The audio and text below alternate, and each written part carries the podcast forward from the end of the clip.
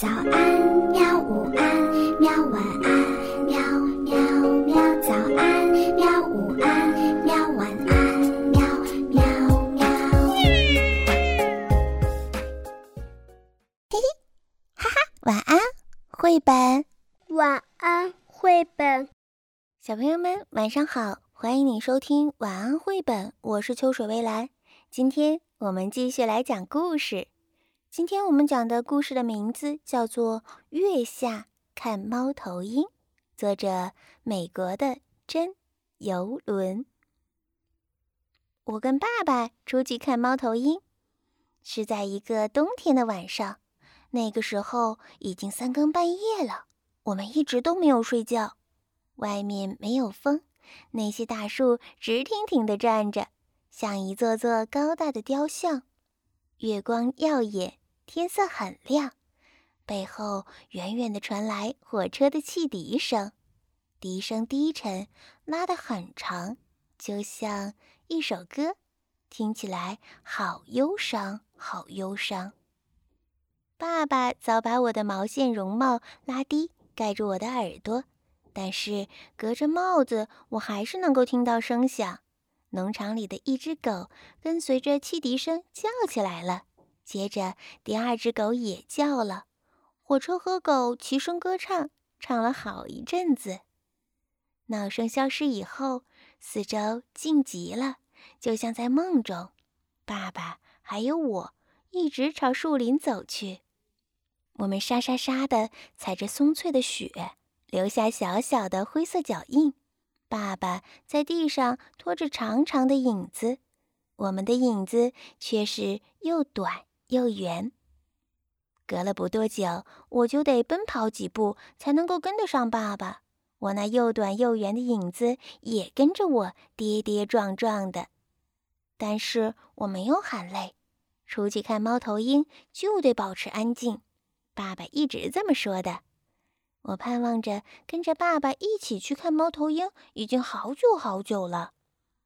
我们走到了松林地带，在亮亮的天色里，一棵棵的松树看起来高高的、尖尖的。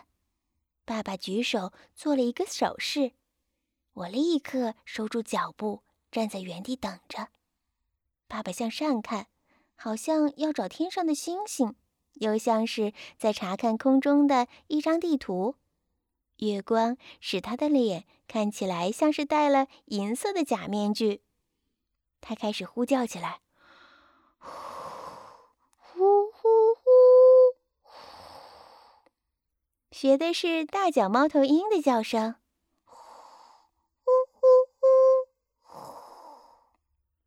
他叫了一阵子，又叫了一阵子，每叫过一次，他就会停一下。我们两个也都竖起耳朵，仔细地听一会儿，但是好像没有听到什么。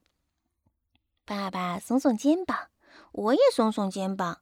我并不难过，我的几个哥哥都说过，猫头鹰是有时候出现，有时候不出现的。我们再往前走，我感觉得出天气的寒冷，就像有人用冰冷的手掌按在我的背上。冻得发疼，但是我一句抱怨的话都没有说。出去看猫头鹰一定要安静，一定要坚强的。我们走进了树林，那些树影子比我见过的任何东西都要阴暗，遮掩住了地上的白雪，蒙住了嘴上的围巾，湿湿的，温温的，毛茸茸的护着我的嘴巴。深更半夜，会不会有什么东西躲在黑黑的大树后面呢？我问都没有问。出去看猫头鹰啊，一定要勇敢。我们来到了黑森林中的一片空地上，月亮高高的挂在天空当中，月亮就像是对准了空地当中的中央照下来的。月光下的雪看起来比瓷碗里的牛奶还要白。我喘着粗气，爸爸听见了，做手势叫我别出声。我赶紧用手套捂着围巾，围巾捂住了我的嘴，我用心地听。爸爸又呼叫了起来，呼呼呼呼呼呼呼呼呼呼呼。我全神贯注地听着，看着，在这冷空气当中，听得耳朵发疼，看得双眼蒙上了一层雾。爸爸扬起了脸，打算再呼叫一次，但是他还没有开口，就有回音的声音穿过树林当中传了过来。爸爸脸上有了笑意，他回应了一声然后他跟猫头鹰就像在那聊天，谈起了晚餐、树林、月亮和寒冷的天气。我松开了捂着围巾和嘴巴的手套，开心的想笑出来。从草地边缘，树丛上面传来猫头鹰的叫声，越来越近了。草地上却没有一点动静。忽然间，一个猫头鹰的影子从地上的大树影里分开了，向着我们的头顶飞过来。我们看着，嘴里发热，却不出声。许多想说的话，一句都没有说。飞过来的黑影又发出了叫声。爸爸拧亮了他的大手电，正好照到了那只刚要停落在树枝上的猫头鹰。我们跟着那头猫头鹰，你看我，我看你，看了1分钟、3分钟，或者足足看了100分钟也说不定。后来呀，那只猫头鹰就扇动着它的大翅膀，从树枝上飞开了，像一道无声无影的黑影儿，它飞回到了树林里去。走，该回家了。爸爸对我说，我知道我可以说话了，也可以放声的笑，但是在回家的路上，我一声不响，像一道影子。出去看猫头鹰，不需要说话，不需要温暖舒适，也不需要别的什么，只要心中有一个希望。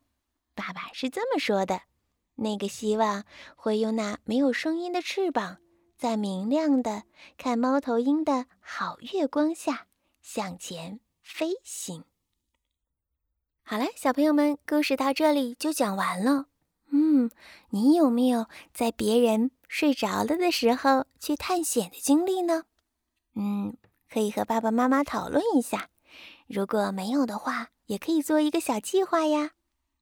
好了，晚安。好吧，